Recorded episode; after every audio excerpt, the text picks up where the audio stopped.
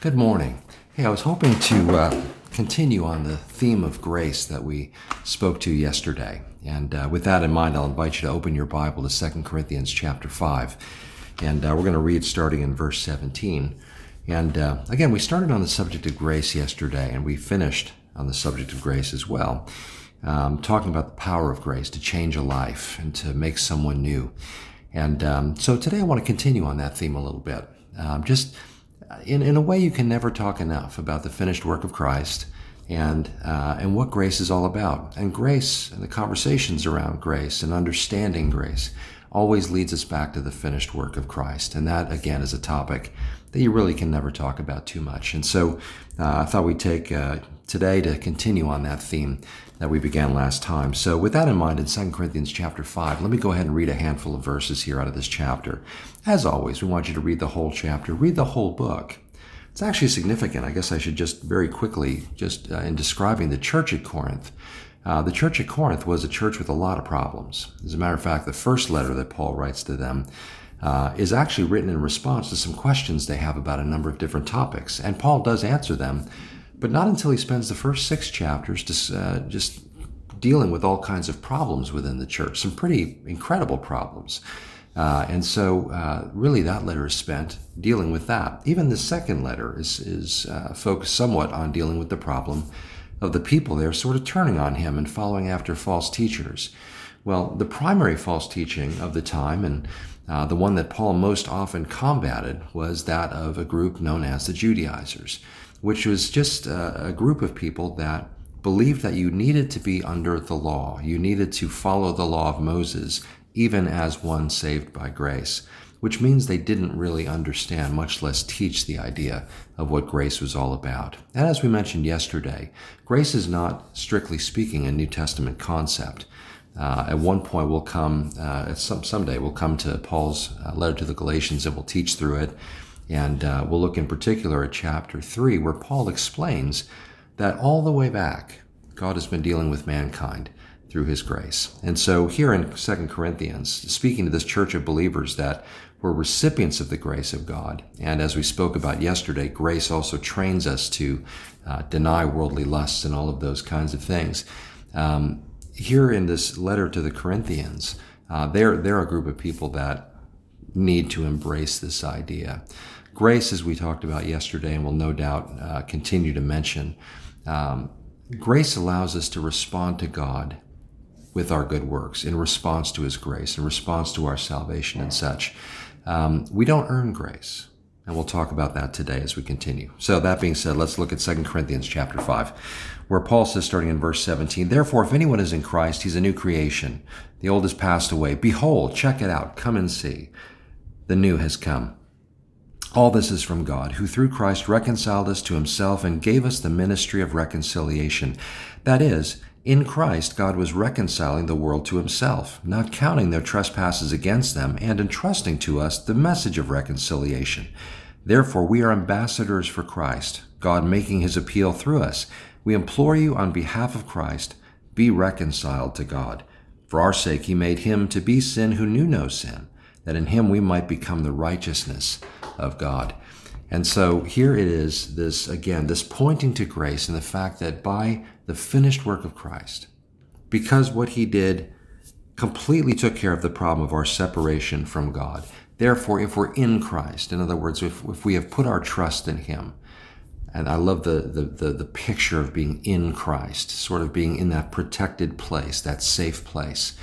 Anyone who's in Christ is a new creation. The old has passed away. All things have become new.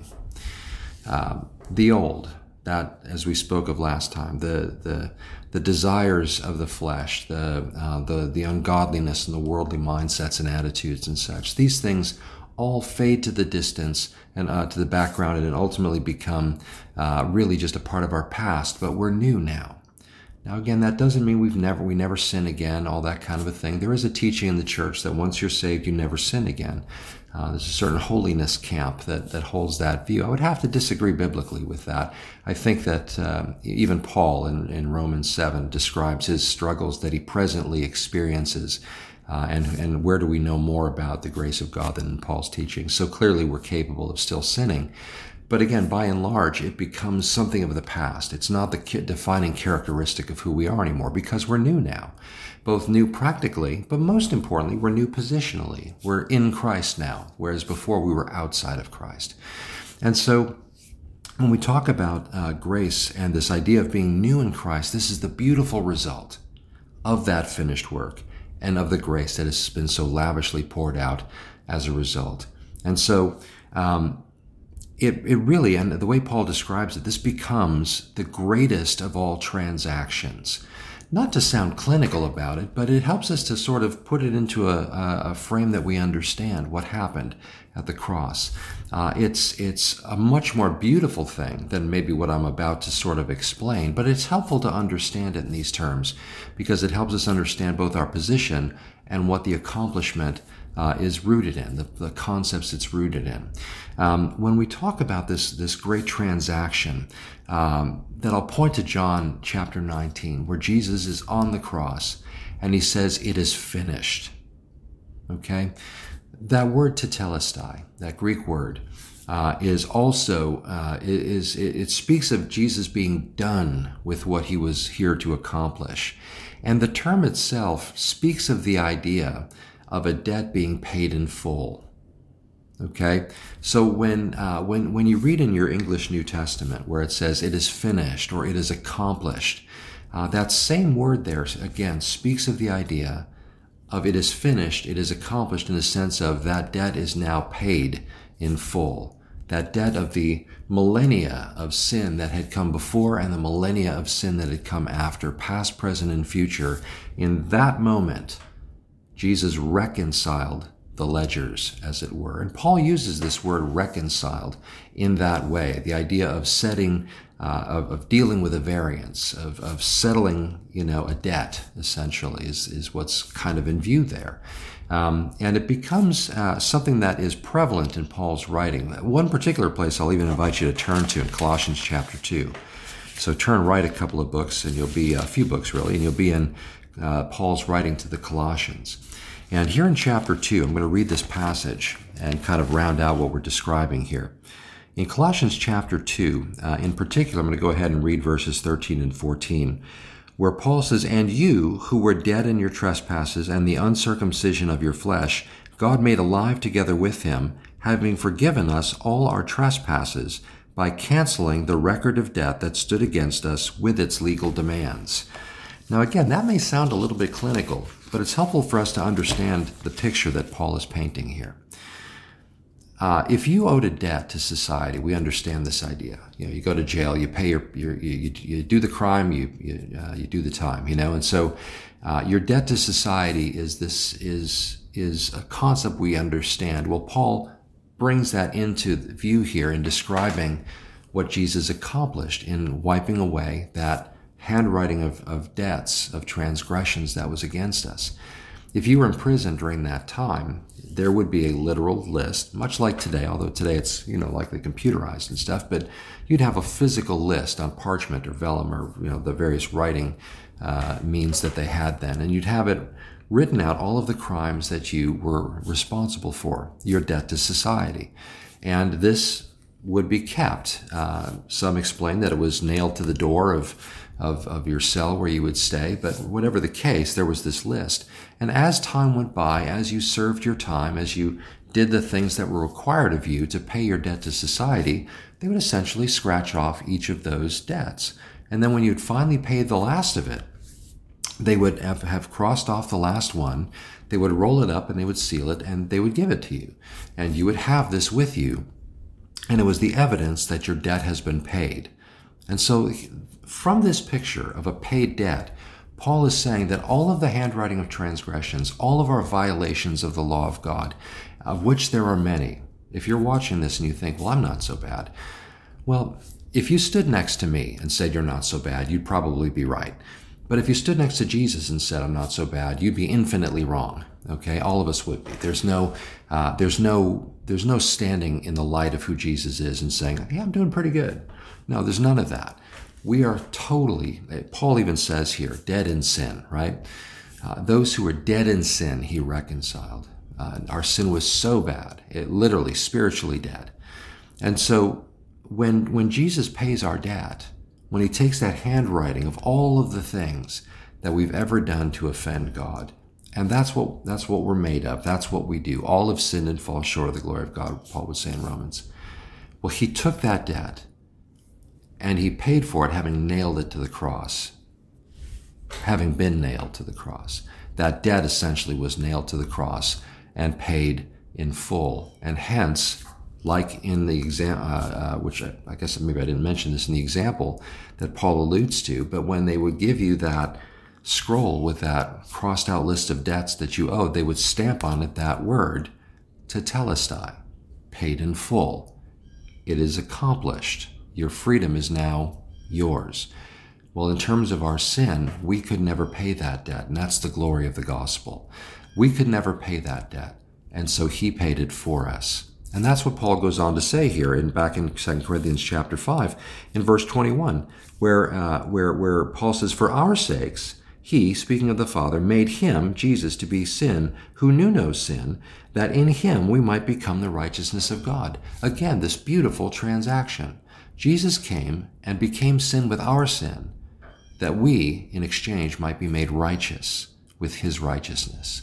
In other words, we are in right standing with God like Jesus himself is now because of his debt, his paying of our debt for us. And it's the beautiful glory of the transaction of the gospel. And now, because of this, we no longer uh, have to feel like we have to earn it in some way. We can't. Now, that doesn't mean we're not grateful. It doesn't mean we don't want to do all that we can to bless God in return in that.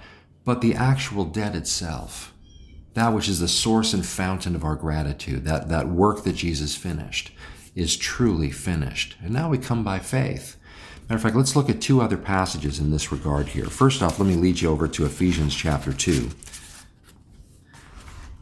I'm going to read from verse 4 to verse 9. Some of this is going to be familiar to, to some of you, but for those it's not, and by all means, if you share this video with somebody as you're sharing your faith, uh, th- these are things that are important for us to understand in understanding the gospel and that beautiful freeing message that it brings to us of God's grace.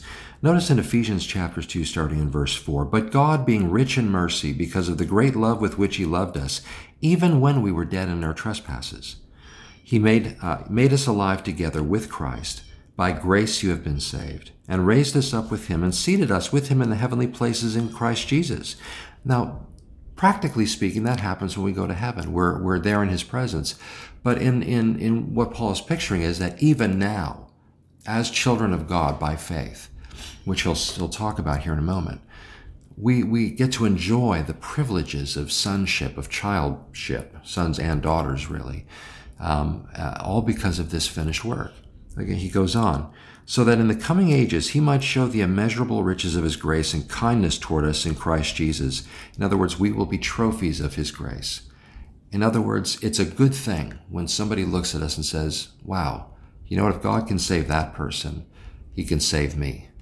That's exactly the message we want to send. If God could save a sinner like me, then he can save a sinner like you. He goes on to finish the thought. For by grace again you've been saved uh, through faith, not saved again, but again he says, For by grace you have been saved through faith, and this is not of your own doing. It's the gift of God, not a result of works, so that no one may boast or brag or claim to have done it themselves. For we are his workmanship, created in Christ Jesus for good works which God prepared beforehand that we should walk in them. So he saves us by His grace, by sending Jesus into the world to die for our sins, the perfect for the imperfect, the righteous for the unrighteous, the innocent for the guilty. And having saved us and made us trophies of His grace, He then lays out good works for us to do, not that we might earn His grace, but that we might live in such a way to respond to His grace. We can't take credit for the good works we do because it's only God who lays them out for us. The whole thing is His doing. And it's beautiful. It's wonderful. As a matter of fact, let me finish on that thought by inviting you to turn one more book to the left from Ephesians, and that's the book of Galatians. And just to kind of put a nail in the coffin to this idea that we can somehow earn our salvation, notice what Paul says here in Galatians chapter 2. In verse 20, it says, I have, he says, I have been crucified with Christ. It is no longer I who live, but Christ who lives in me. And the life I now live in the flesh, I live by faith in the Son of God, who loved me and gave himself for me. Now listen to this. Here it is, verse 21. I do not nullify or set aside the grace of God. For if righteousness were through the law, or through my obedience, or my good works, or my good deeds and such, then Christ died for nothing, for no purpose, needlessly. Now, of course, that's impossible. Jesus didn't die for nothing, for no purpose. Even in the garden, when Jesus cries out, If there's any other way, nevertheless, not my will, but yours be done. Heaven is silent. God the Father does not answer the Son, but instead implies that there is no other way. This is the way to make men right with God. And Jesus went through with it. Well, Paul here says, of course, Paul, a great Pharisee of the Pharisees uh, in his BC days, before Christ days, um, understood this concept of trying to be right by his obedience to the law. But here he says, look, I can't be. As a matter of fact, elsewhere he would talk about how all of his efforts were really amounting to nothing. Uh, Isaiah says all of our righteousness is as filthy rags. Uh, it is it is disheartening to us personally to think that that's what we're made of. It is something that grates against our sense of determination, our, our self will, our sense of self at all, to think that we can't somehow earn this thing, that we can't somehow stand before God and say, I did it, kind of a Frank Sinatra theology, I did it my way, kind of a thing. But the truth is, we can't. We can't. We're saved wholly by His grace, which we receive by faith. And this is the great transaction once again. And then Paul, in the midst of, back in 2 Corinthians chapter 5, in the midst of this, talks about how that in Christ God was reconciling the world to himself, not holding their trespasses against them, ultimately paying for them on the cross. And then he gives this message of reconciliation to Paul and his team, the ambassadors for Christ, but not just to Paul. Uh, the mission that Jesus gives in the Great Commission is to go and make disciples of all the nations, um, uh, baptizing them in the name of the Father, Son, Holy Spirit, teaching them to observe all the things that Jesus taught. Well, Paul is carrying on that Great Commission, and as a matter of fact, he refers to it in the terms of being an ambassador for Christ. He says, We're ambassadors for Christ. And that we, by the way, is certainly indicative of he and his missions team, but not just them. Because Jesus gives the Great Commission to believers, we too, I would say, pretty fairly, I think, that we're also included in this idea of being ambassadors with this message of reconciliation. To us has been entrusted this message of reconciliation. Now, just to round out that picture, as an ambassador, what that means is that we are representatives of another place. Okay. It is true. We are citizens of whatever country we're in, right? I'm an American. Wherever you're watching this, you're a citizen of that country. And that citizenship is valuable to us. As a matter of fact, Paul's various citizenships, both he was, he had Roman citizenship. He, he was uh, connected with Greek heritage. Of course, he was a Hebrew by birth. These things all became useful for him in the service of his ultimate ambassadorship, which is that of heaven's country. As ambassadors for Christ, that means we are representatives of him and where he's from. And so, as we are ambassadors of Christ, we are coming with a message from heaven with terms of peace, reconciliation, being made right with God. Now that those terms do involve surrender, don't they? It means I can't just push my own will and push my way into heaven by my own doing. No, I have to lay down my arms. I have to lay down my pride. It's a lot easier to lay down a gun than to lay down your pride. And that is what we're called to do. And once we do, though, once we receive those terms of peace, we become citizens as well. And that again is the great transaction, the great transfer, the great uh, benefit that is gained uh, by God's grace through the finished work of Jesus Christ. And that is the gospel that God so loved the world that he gave his only begotten Son, that whoever would believe in him would not perish, but have everlasting life. It's the most famous verse in the Bible, and it's the simplest explanation of the truth of this beautiful gift and transaction that God has accomplished. And so that said, um, let me go ahead here and close uh, today and pray uh, not just that we would sort of understand the fullness of God's grace in our lives and even our, our, our beautiful privilege of going out now as ambassadors with this good news, uh, but also for those who may be watching that have never received that free gift. I want to pray for you that if you're ready to become a follower of Jesus, a disciple of the Master, to walk in his ways and read his word to know what it is that he would want of us, and also to allow him that space in our life to change us. Uh, as we walk away from the old life and all of its temptations into a new life, there is commitment to that. There is sacrifice involved in that.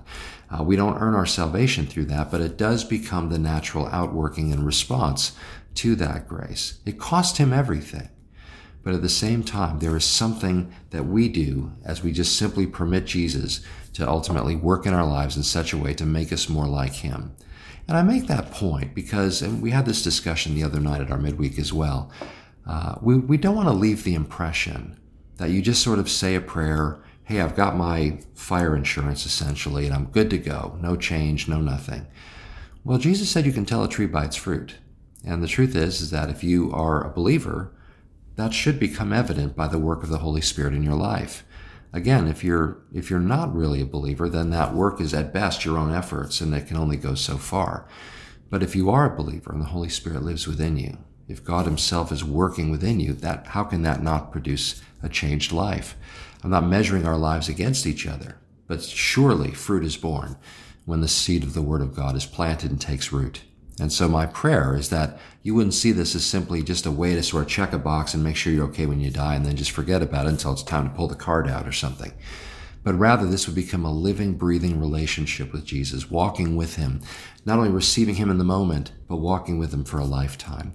Conversion, as we've said before, is, is the, is the transaction, the, the, the beautiful transformation of a moment, this, this, this moving from death to life. But sanctification or constantly being set apart for God is the journey of a lifetime uh, spent following Jesus. And that's what we're after. Jesus said, make disciples, not just converts, but full following, uh, uh, people fully following Jesus. So that being said, let me pray for these things. And I'll invite you to pray to receive Jesus as well. And then I would appreciate if you reach out to me and I can make sure that we help you find a good local church to plug into and get you a Bible if you don't have one and everything. And of course, we invite you to continue watching these two as we go through the word together. Let me pray. Father, we thank you and praise you. Your grace is glorious. Your goodness toward us is so undeserved, but so lavish and so rich and so, uh, so clearly experienced, both as we look at the beautiful world you've given us to live in, but even more than that, the fact that you have invited us to come and to walk with you and to know you well. We pray that, Father, we would take advantage of that beautiful opportunity and not forsake it. Father, for those of us who know you already, help us to, uh, to, to re-engage, to re-enter into that sense, that understanding, that daily commitment to walking in the footsteps of Jesus, to knowing you and knowing you well and giving you that place in our lives. Many of us remember when we got saved and, and, and you just had that, that, that central place in our lives where everything was changing and we loved it. And then as time goes by, sometimes we grow somewhat cold. Father, rekindle the passion in our hearts for you. That again, this would be a living, breathing, daily walk with thee. And Father, if there is anyone watching right now, if there's anybody uh, who is hearing these words and is realizing, you know, I have never truly given my heart to the Lord. I've never truly surrendered. I've never accepted his terms of peace and set aside my own efforts to sort of stand before him one day and claim to be right. Uh, Father, if they're ready now to receive Jesus personally as their own Lord and Savior, then I want to just uh, pray that you would put it on their hearts to enter into that relationship now. And with that, I'm going to invite you to pray with me. There's nothing magical about this prayer. It's just my way of, uh, of, of helping you maybe do something you've never done before and inviting Jesus into your heart. If you're ready, then join me now. Heavenly Father, I admit to you and I confess to you I'm coming clean to you. I am absolutely a sinner. Uh, I've thought I've done pretty well for most of my life, but I realize now that if I'm not perfect, then I fall short. And I have to admit I'm not. As a matter of fact, I'm not just not perfect. I am absolutely a sinner. And I need your grace.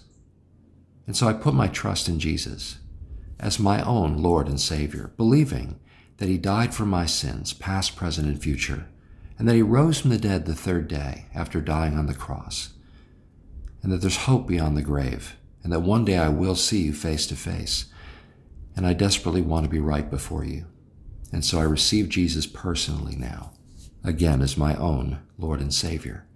Thank you for forgiving me of my sins, for reconciling my ledger, for wiping clean all of the transgressions that I'm guilty of, and instead giving me your grace. Help me to follow you every day of my life. Help me to learn more about you as I spend time in your word. As I fellowship with believers, help me to grow in my faith and move away from the life of temptation and sin that I once lived and to walk in the newness of life as a new creation in Christ for the rest of my days, allowing you that space to make me more and more like Jesus every day. I thank you again for loving me and for being gracious to me and being merciful to me, a sinner. And I love you and praise you and ask all of this in Jesus' name. Amen. Amen. Again, I invite you to reach out.